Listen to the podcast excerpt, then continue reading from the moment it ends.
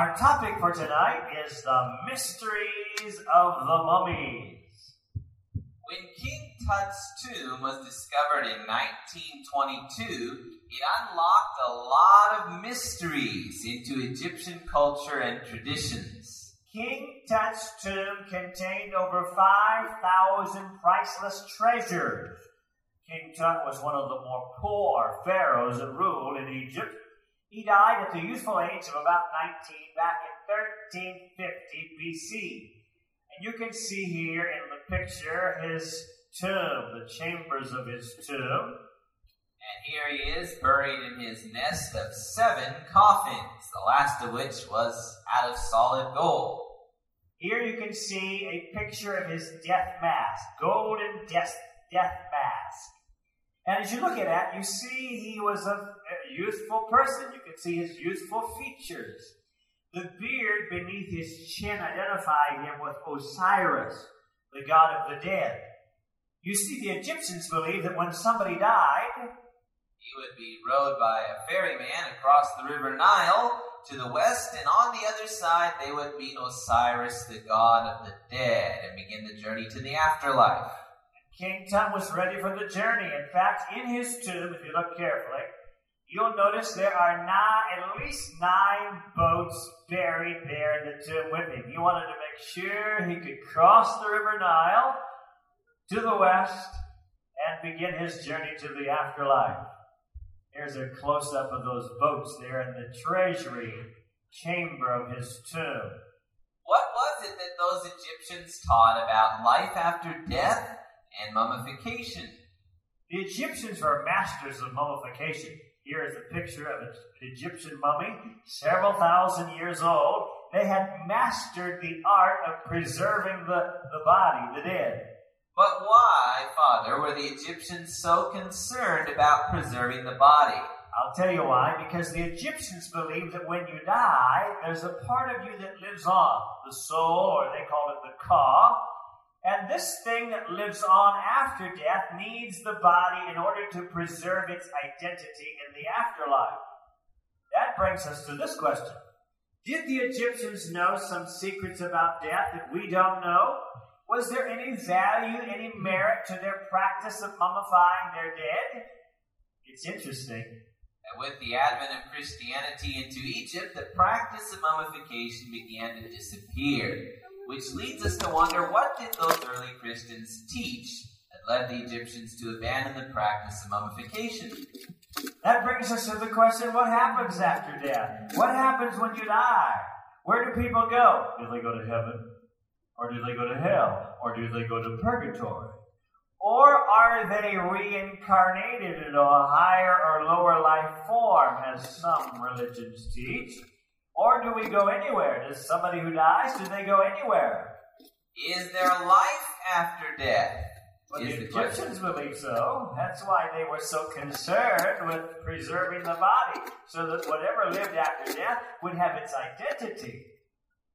That question, is there life after death? The Bible itself asks. Our first text tonight, if you're taking notes, is Job 14 14, where the Bible says, If a man die, shall he live again?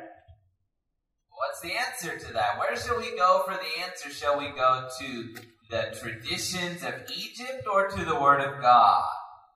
We're going to go to the Word of God tonight to find the answer to what happens when a person dies. We're going to look at the greatest mystery of the ages tonight the mystery of what happens exactly after death. This is the mystery that has brought to us the pyramids of Egypt and all of the mummies. What happens when a person dies? Well, let's begin to read Isaiah 26 19 for an answer. Isaiah 26 19, Thy dead men shall live, together with my dead body shall they arise. Awake and sing, ye that dwell in dust, for your dew is as the dew of herbs, and the earth shall cast out the dead. So the Bible says that yes, the dead will live again. But the question is when? Is this talking about the resurrection when it says, Your dead men shall live, together with my dead body shall they arise? Or do the dead live on in some form immediately after death? And son, if so, then Are the dead really dead? That's the title of your lesson tonight. Are the dead really dead? That's a fair question. There's another question that we need to answer that if we can answer correctly, it will help us to understand all other questions about death and the soul, questions that the Egyptians could not answer. And the question is this What kind of inherent nature does man possess? Is man mortal or immortal? Mortal, Mortal, that means capable of dying. subject to death. Immortal is, of course, the opposite. That means not subject to death, cannot die. Well, are we mortal or immortal? Well, the Egyptians believed that man is immortal, that there's an immortal part of man that lives on after death, cannot die. Yes, that was what the Anka, the hieroglyphic symbol of eternal life, represented. The Anka was the key, they believed, to eternal life, life after death. What's the Bible say? Let's read from 1 Timothy 6, 15 and 16. We're going to answer the question, mortal or immortal? And you'll want to put this text in your notes. 1 Timothy 6, 15 and 16 says, Which in his times he shall show, who is the blessed and only potentate, the King of kings and Lord of lords, who only hath immortality. So the Bible says only God hath within himself an immortal, undying nature. From God flows life to all creation. Well, son, what about man then? Is man mortal or immortal? Now let's read what the Bible says. This is from Romans 6, verse 12. Let not sin therefore reign in your mortal body. The Bible says that man is mortal. You say, well, of course, that's the body. Bible says the mortal body. Even with all the Egyptians did to preserve the body, it eventually decomposed. But maybe God put within this mortal body some element that is not mortal. Maybe God put an immortal soul within the within the mortal body. Is the soul mortal or immortal? Well, before we answer that, let's see what the Bible says. You might have heard of the song, The Soul That Never Dies. Let's see what the Bible says in Ezekiel 18:4. Mark it down. Ezekiel 18, verse 4, God says, Behold, all souls are mine. As the soul of the Father, so also the soul of the Son is mine. The soul that sinneth, it shall it shall die. So apparently the soul is not immortal, because if the soul was immortal, it could not die. The Bible says, The soul that sinneth, it shall die. This might be a surprise to most of us, because all of our lives we've been told we had an immortal, undying soul. The word soul, or spirit, or the equivalent word in the King James Bible, is found over 1,600 times, but it's never called an immortal soul or an undying soul. In fact, the Bible declares death to be asleep at least 53 times. The word immortal is only used one time in the Bible. If you like the reference, it's 1 Timothy 1, verse 17. And it's describing God. God is immortal. Well, what about what does the Bible teach about the state of man in death? We already found out what the Egyptians believed. The mummies have come back to haunt us with that question what happens when you die? Let's see what the Bible says. We're going to read from Ecclesiastes 9 5. And if you're taking notes, verses 5, 6, and 10. Ecclesiastes 9, verses 5, 6, and 10. Beginning with verse 5, the Bible says, For the living know that they shall die, but the dead know, know how much? The dead know not anything, neither have they any more a reward, for the memory of them is forgotten. Now, verse 6. Verse 6 says, Also their love, their hatred, their envy is now perished, neither have they any more a portion forever in anything that is done under the sun. Son, if they were living on in some form, wouldn't they have love? Wouldn't they have emotion? Sure would. Bible says all that ends. Verse 10 now, Ecclesiastes 9, verse 10. Whatsoever thy hand findeth to do, do it with thy might, for there is no work, nor device, nor knowledge, nor wisdom in the grave whither thou goest. So when you go in the grave, how much do you know? Let's read again from Ecclesiastes 9 5. Let's read it all together. It says, For the living, know, know that they shall die, but the dead know not anything. Well, that sort of flies in the face of what the Egyptians taught. Son, tell me, how much does King Tut know then? Nothing. Bible says they don't know anything. How much is nothing? Nothing is nothing. The Bible says the dead know not anything. What happens at death is the question we want to answer tonight. Well, in order for us to understand what happens at death, we need to go back to creation. Let's go back and look at how God made man because death is essentially creation in reverse. We're going to go back to Genesis chapter 2, verse 7. If you're taking notes, Genesis 2, verse 7. And as we read this passage, you see if you can spot three elements in the makeup of man. Genesis 2, verse 7 says, And the Lord God formed man out of the, the what? Dust of the ground, and breathed into his nostrils the, the what? The breath of life, also called the Spirit in other places. And man became a what? a living soul. Please notice that God did not put a soul in, into Adam. Adam became a living soul. How? By God breathing into the dust the breath of life. Let me ask you, where was Adam before God created him? Adam was not some disembodied spirit floating around in the cosmos waiting for God to make a body to put him into, like some churches teach. Adam did not exist before God created him. Well, son, tell us what happened then when Adam died. What did God say would happen to Adam when he died? Genesis 3:19 In the sweat of thy face shalt thou eat bread till thou return unto the ground. For out of it wast thou taken, for dust thou art, and unto dust shalt thou return. So at death everything returns. Who said that? Ah. That's what God said. Everything returned to the way it was. So death is creation in reverse. So now we can answer the question what happens at death? To answer that, we're going to go again to the book of Ecclesiastes. I hope you're marking down these texts because we're going to look at a lot of texts tonight.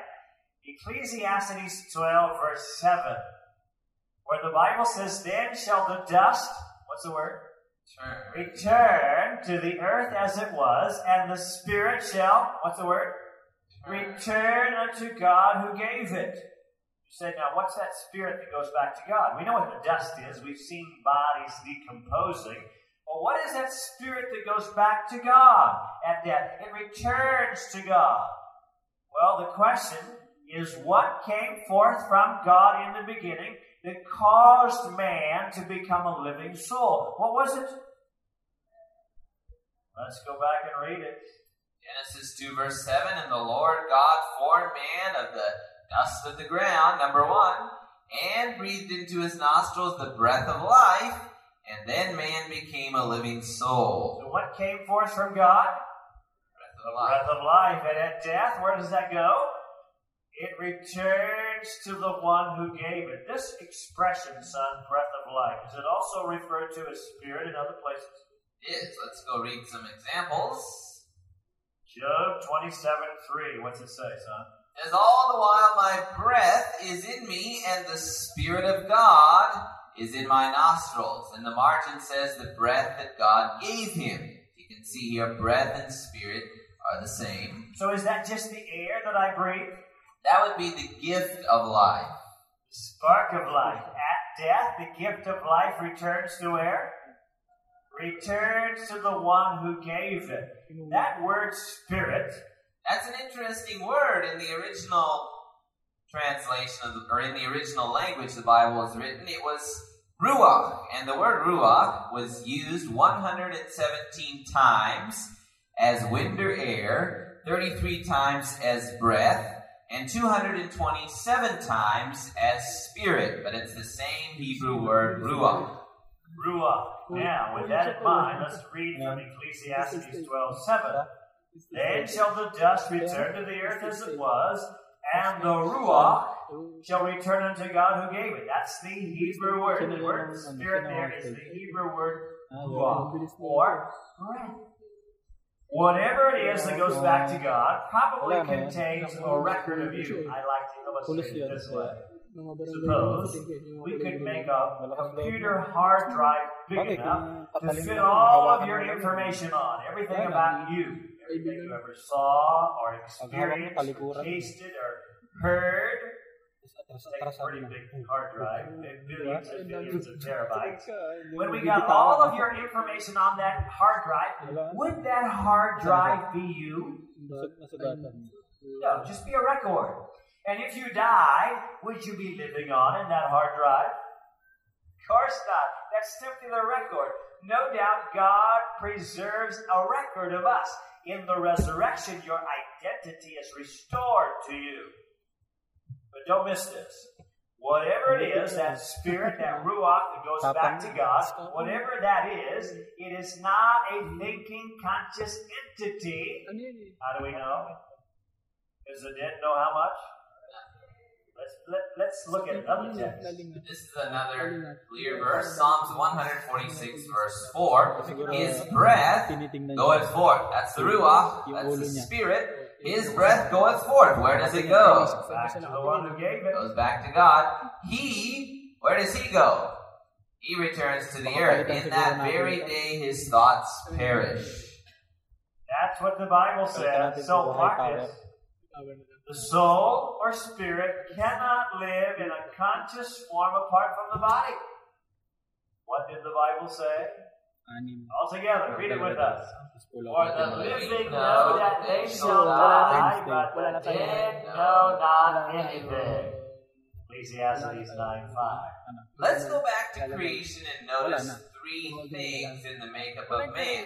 The Lord God formed man out of the number one, dust of the ground, breathed into his nostrils number two, breath of life, and man number three became a living soul. We have three things in creation. Now consider death. In death, Ecclesiastes 12 7, we have only two things. Then shall the dust return to the earth as it was, and the spirit, or breath, shall return to God who gave it. There's something missing here in death. What is it? The living soul. What happened to the living soul? What happened to the soul, son? Cease to exist. Let me ask you, where was Adam's soul before God created it? Adam was not some disembodied soul waiting around for God to put a bo- make a body to put him into. Adam did not exist until God created him by the dust of the ground combined with the breath of life. What does a soul look like, Father? Look at the person sitting beside you. You're looking at a soul.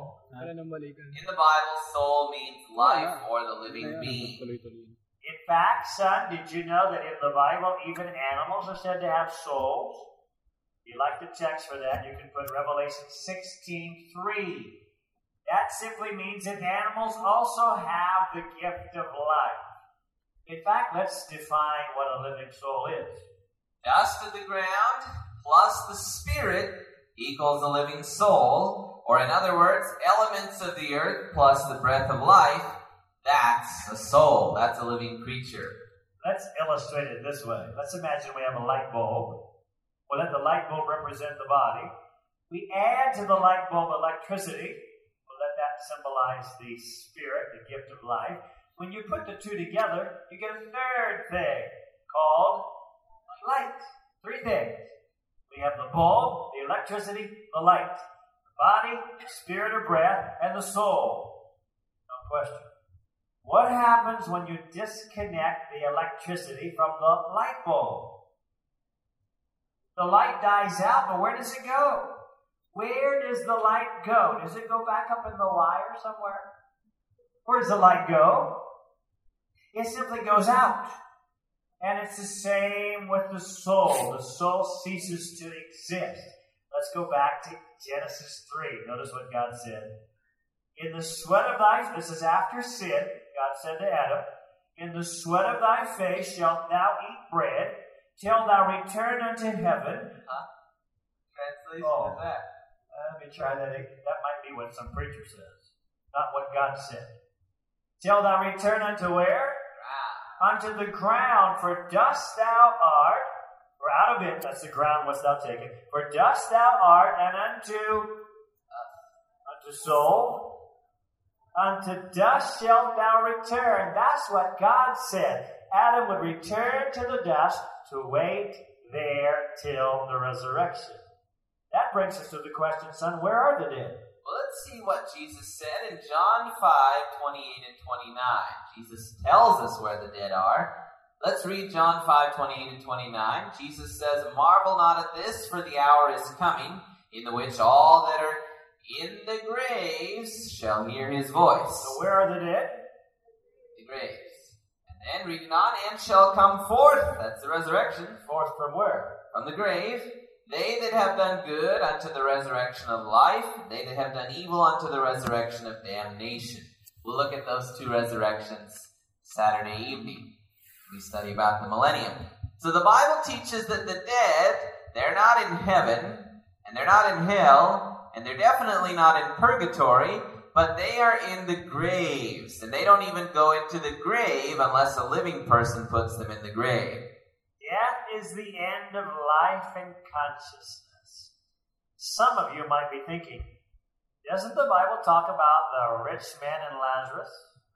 How many of you have heard the story of the rich man and Lazarus, Messi? Oh, it looks like, at least for those of you that I can see in these lights, most of you have. You can read that story in Luke 16, 19 through 31. Who did the Lord speak this story to? Well, let's read Luke 16, 15. And he said unto them, which clearly is the Pharisees, That which is highly esteemed among men is an abomination in the sight of God. And then the story that he tells of the rich man and Lazarus is a classic example of a highly esteemed doctrine of the Pharisees, which is an abomination to God. In fact, let me show you what my companion study Bible says from the Zondervan publishers. This commences the second part of the Lord's address to the Pharisees against their tradition, making void God's word as to the dead. It is not called a parable because it cites a notable example of the Pharisees' tradition which had been brought from Babylon. Well, son, where did the Babylonians get it from? Egypt. They got it from Egypt. So even the common, the companion study Bible admits that this story is an example of a the Pharisees' doctrine, which is not based on the Bible, based on tradition. But the question, son, is this literal or parabolic, the story of the rich man and Lazarus? Well, let's look at some reasons why this is a parabolic story.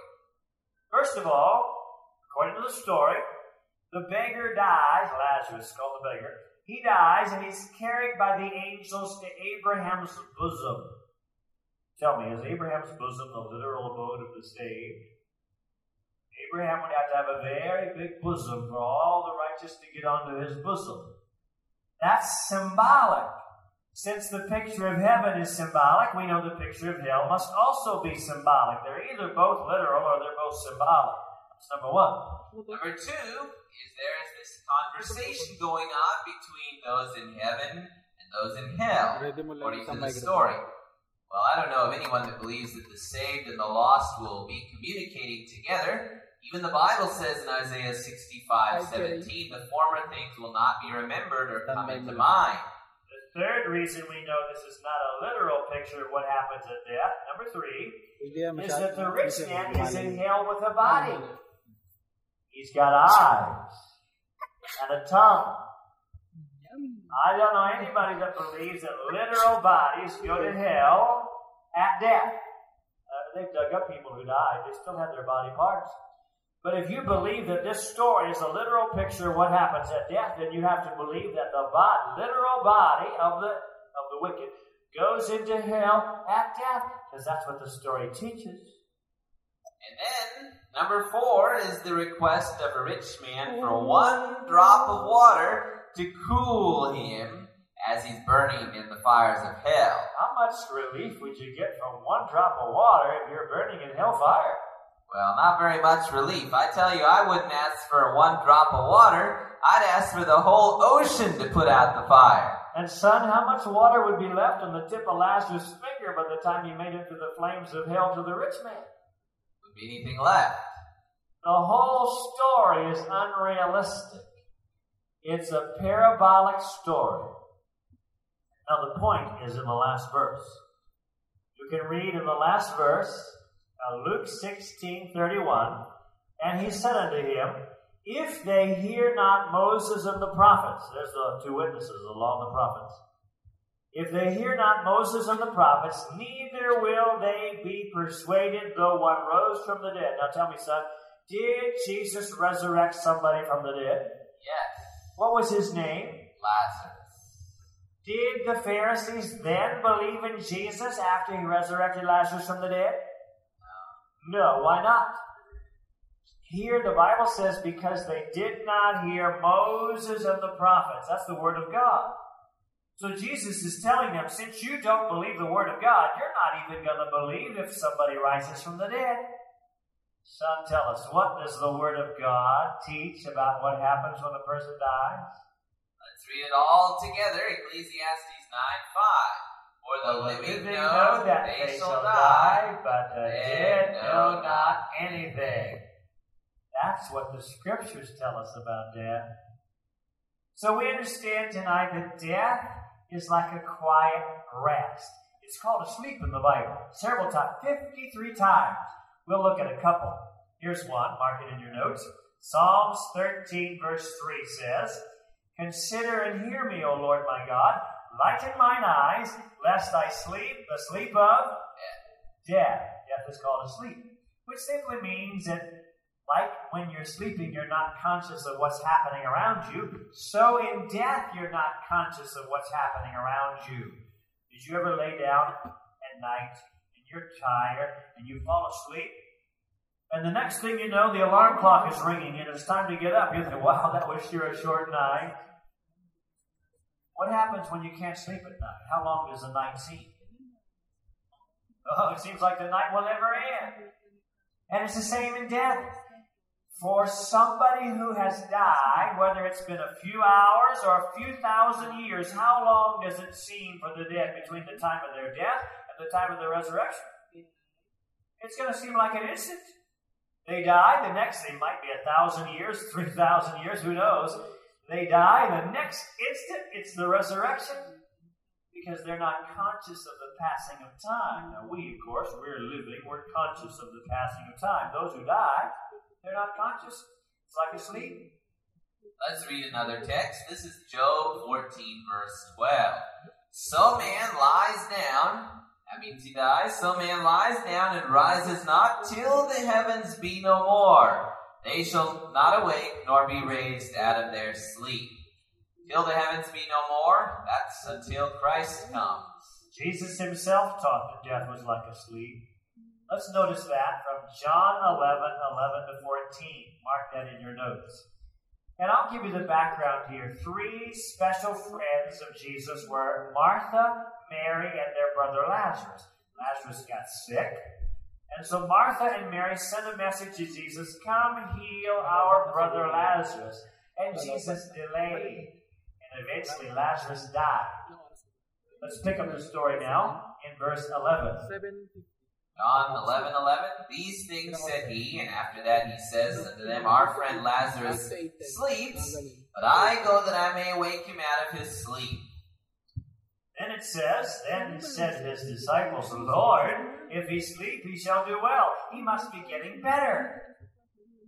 Continuing. Howbeit Jesus spake of his death, but they thought that he had spoken of taking a rest in sleep. Then said Jesus unto them plainly, Lazarus is is dead. Please notice, our friend Lazarus sleepeth. And then Jesus said unto them plainly, Lazarus is dead. So Christ considers death to be like what? Like a sleep. Let's go on down now in the story to where Jesus met Martha. Here Jesus meets Martha and he says, din din. John 11 verse 21 says, Siya na lang dito. John 11, 21. Then said Martha unto Jesus, Lord, if you had been here, my brother had not died. Notice what Jesus, or what nakakahabol na kami. Sa continues saying. But I know that even now, whatever you will ask of God, God will give it to you. Then Jesus said unto her, Thy brother shall rise again. Now let's notice verse 24. John 11, verse 24. Here's Martha's reply. John 11, 24 says, Martha saith unto him, I know that my brother is up in heaven now, rejoicing with the angels in God's presence. Circle? No? That's not what it says. Alas 10 What dito. the Bible says. Have you ever heard a preacher say that? Our loved one is up in heaven now, rejoicing with the angels in God's presence. I heard of one girl, young girl who died. At the funeral, the preacher said that she was up in heaven directing the choir. I thought, how does he know that? Did he go up to heaven to see her directing the choir? He's speculating. Not what Martha said. May nag-exercise. Martha said unto him, I know that he Uh, shall rise again. When? In the resurrection. When's that? At the last day. No doubt Martha had heard the words of Jesus. John 5, 28 and 9. All that are in the grave shall hear his voice and shall come forth. Martha was expecting to meet her brother in the resurrection when Christ came back the second time. Jesus had something special in mind. Let's go down the story now to verse 39. Verse 38 tells us, John 11 38, that Lazarus was buried in a cave. There was a stone covering the entrance. And then verse 39 says, Jesus said, Take you away the stone. Martha, the sister of him that was dead, saith unto him, Lord, by this time he stinketh. He stinks. For he hath been dead how long? Four days. Hindi, Now tell me, ma- have you ever Naintindihan niya yung smelled connection something that Sabihin ko lang sa died? kanya, ay, palit mo, connect mo lang. Oh, it smells terrible. The problem with Lazarus, he had not been mummified. And so four days have passed and his body is starting to decompose. We need to pause here, son, and answer a common question. What about clinical death? What about near death experience? Well, that's not biblical. The Bible tells us in Hebrews 9:27 that it is appointed unto a man once to die. Those people that had a near-death experience, that's what it was. They were near dead, but they weren't actually dead. Because the living know they shall die, the dead know how much? Nothing. They don't know anything. You see, they define death two ways. There's what we call clinical death, where there's no brain waves, there's no pulse, no vital signs. And if that continues long enough, then you go into what's mm-hmm. called biological death, where you begin to smell the effects of death. Eight million Americans claim to have had a near death experience. Well, you know one thing, they might have been near dead, but they were not really dead because the dead know how much? They don't know anything. So whatever they saw, the tunnel of light or whatever it was, we know they weren't dead because the dead don't know anything. How about Lazarus? Was Lazarus clinically dead or was he really dead? He was really dead. You don't come back from clinical death after four days. Let's come back now to our story. John 11, verse 43. says, And when he thus had spoken, he cried with a loud voice, Lazarus, come forth. What happened? Came forth. Amazing what you can do with graphics. Please notice, Jesus did not say, Lazarus, come down. If Lazarus had died and gone to heaven in soul form or any form, any conscious form, it was no favor for Jesus to resurrect him. I'll tell you, if I died and went to heaven and the Lord said, Lowell, come back down, I said, Oh, no, Lord, please, don't resurrect me. I want to stay up here. Leave me alone. Wouldn't you? If Lazarus had been in heaven, it would have been no favor for Jesus to resurrect him. But where had Lazarus been? In the grave. What was he doing for four days? Where was his soul for those four days? He didn't have a soul. It was not until Jesus resurrected him that again he became a living soul. And when he came out of the grave, He didn't have any stories to tell about golden streets, pearly gates, and angelic choirs because the dead know how much? nothing. Nothing. Certainly, if he had gone to heaven, he would have had a story to tell when he came back to life. Have you heard the stories that people tell, having been down the hill or some other place? You know now, those are not biblical. Here we are looking at a biblical story, and this person, when he came out of the grave, had nothing to tell. We do know that there are some people in heaven, right, son? That's right. Enoch, the Bible tells us, is already in heaven. You can read that Genesis Oops, let me back up. in Genesis 5:24, Hebrews 11. He was taken to heaven. He did not die. Enoch is there. Who else is up in heaven? Elijah is in heaven. Second Kings chapter 2. He was taken up to heaven in a fiery chariot. Elijah also didn't die. So we know that Elijah is in heaven. Enoch is in heaven. Anybody else up there that we know of for sure? Moses. Moses actually died and was resurrected. We can show that from Romans chapter 5 verse 14 and Jude 1 verse 9. Jesus resurrected Moses. And what's interesting about Moses is that Moses could have been a mummy in Egypt.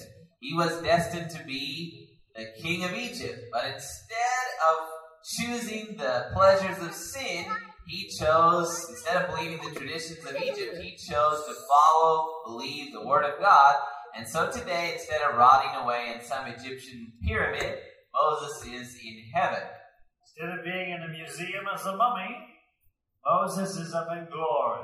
So now you know what happened on the Mount of Transfiguration. When Jesus was here on earth, you may remember that two men met him on the Mount of Transfiguration. Two men, not two ghosts. You can read that in Luke 9:30. Two men, the Bible says, not two disembodied spirits. Two men. Who were those two men? Elijah and Moses.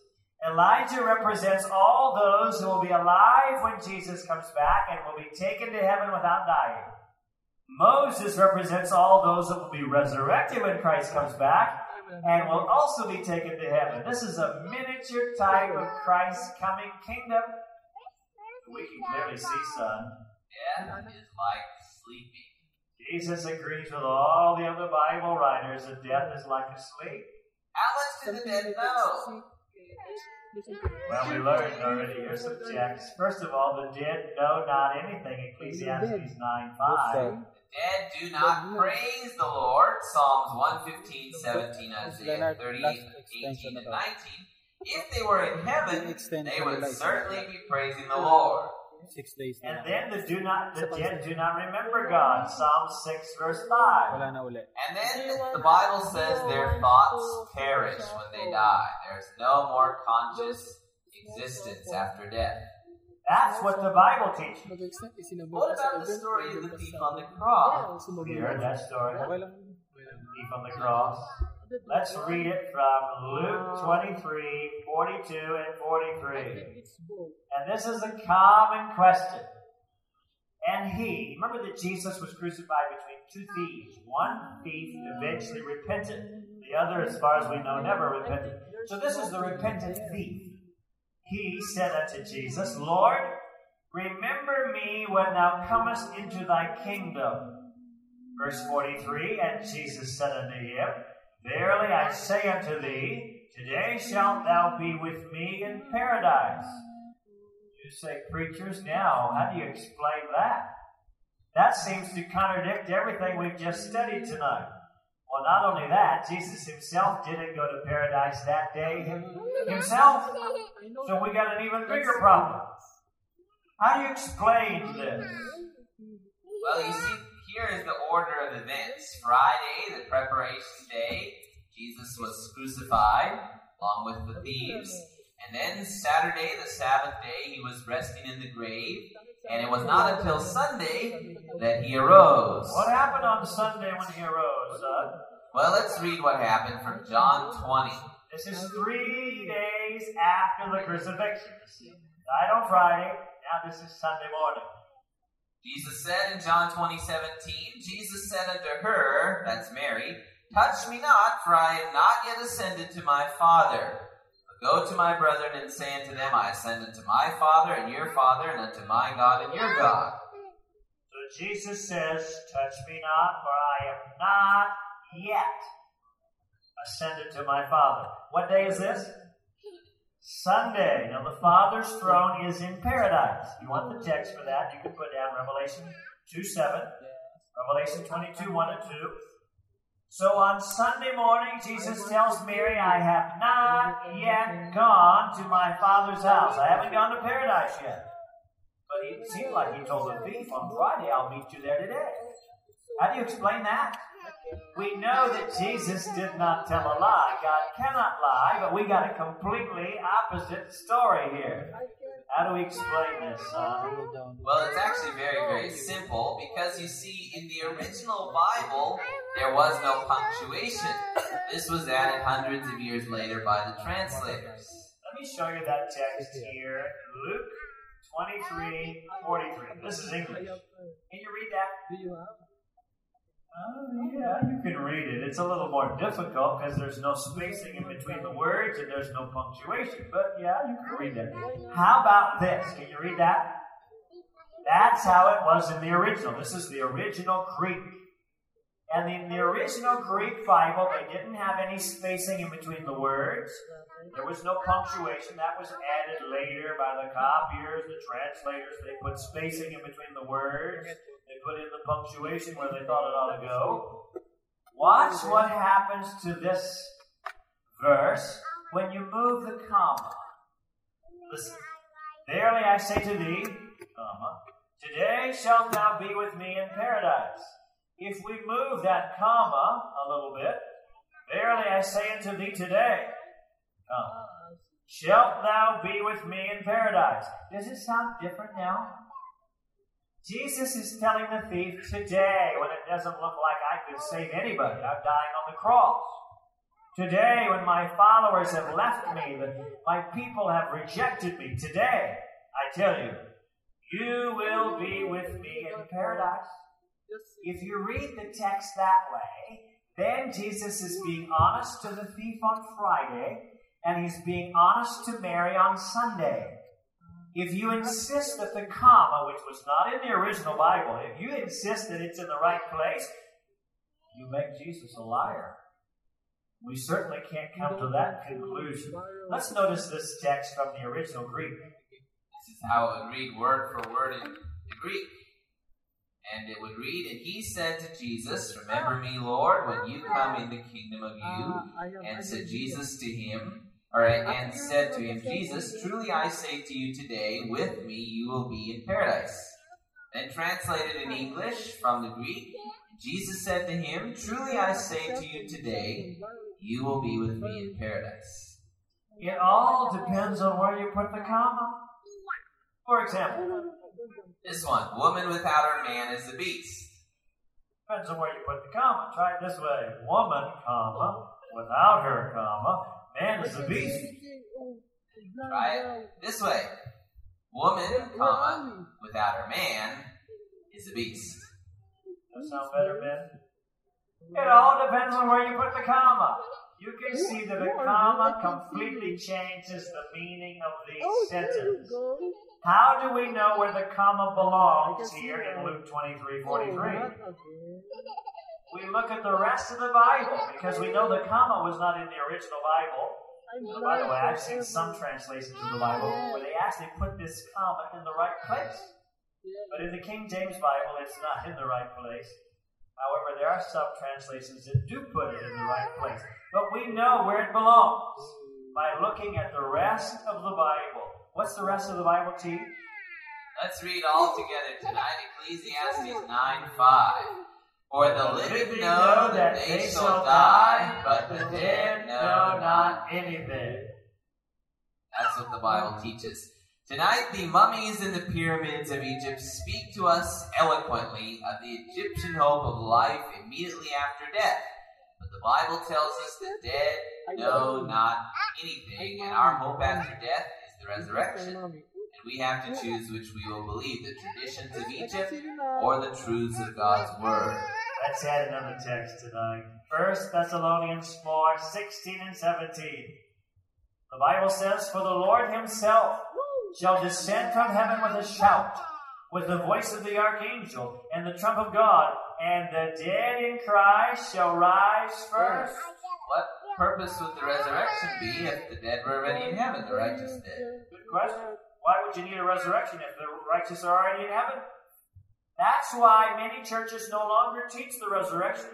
We don't need a resurrection. We put people right in heaven when they die or right in hell when they die. We don't need a resurrection. But the Bible teaches the resurrection. Let's read verse 17 now. Then we which are alive and remain shall be caught up together with them in the clouds to meet the Lord in the air. So shall we ever be with the Lord. Please notice we're caught up together. Somebody told me one time, my daddy told me when I, he said when he was dying, he said, honey, I'll be waiting for you at the pearly gates when you come to glory. How could you do that? The Bible says we're caught up together. The only way our relatives who have died already could be waiting for us is if they run ahead of us on the road to glory. The Bible says we're caught up together to meet the Lord in the air. Death, the Bible teaches, is a quiet rest. Let me illustrate.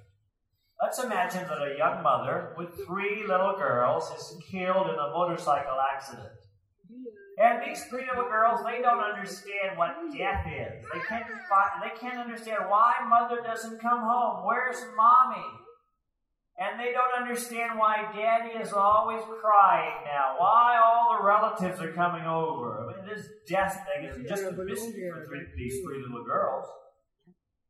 Then the day of the funeral arrives. And at the funeral, the preacher says, well, the little girls at the funeral, they see mother laying there in the casket. And the preacher says, Mother is up in heaven.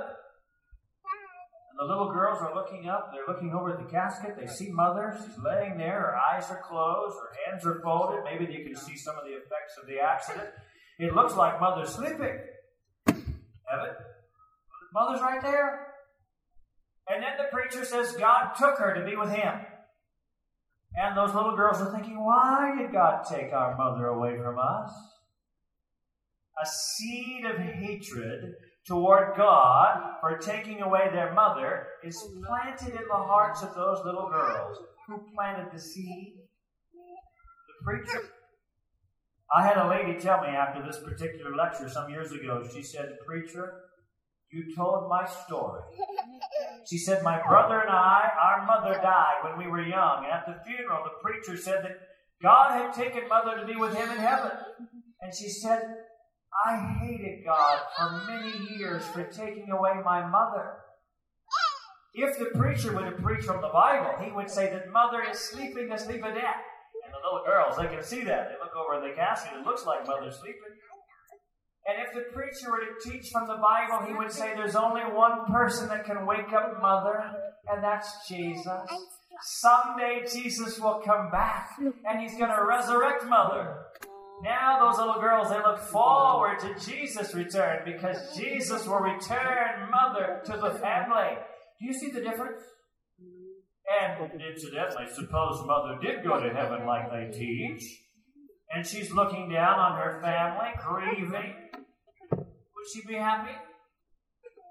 But suppose after a while, you know, the husband, he's gets he's lonely, he has no wife, and he's got these three little girls, so he finds some other woman to marry, and mother's looking down at this.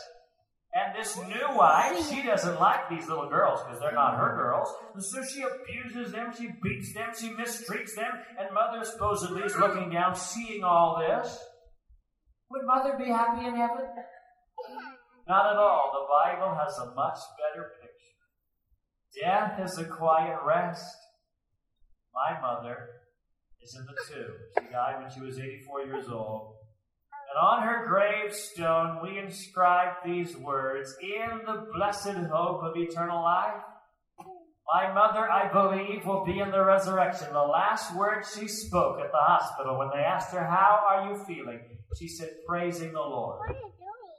Last thing she ever said. And I believe in the resurrection, my mother's going to come up out of the grave. I'm looking forward to meeting my mother again in the resurrection. Some of you, you've lost loved ones. There is hope beyond the grave. I want to be ready for Christ's coming, don't you? I want to be able to meet not only Jesus, but my mother, my sister, she died as well, and my other relatives. You want to be ready for Christ's coming? How many want to be ready for that event? May I see your hands? There is Hope for you. Dead are resting in the grave. There is hope for you. No thoughts or memory can they say. There is hope for you. Emotions too. They do not rave. But there is hope in Christ for you. There is hope for you. Death is only just asleep. There is hope for you. Jesus will your record keep. There is hope for you. You really do not have to weep because there is hope in Christ for you. There is hope for you. Christ will return in the skies. There is hope for you. The dead in Christ will then arise. There is hope for you. Tears will not then dim our eyes. This media was brought to you by Audioverse, a website dedicated to spreading God's Word through free sermon audio and much more. If you would like to know more about Audioverse, or if you would like to listen to more sermons, please visit www.audioverse.org.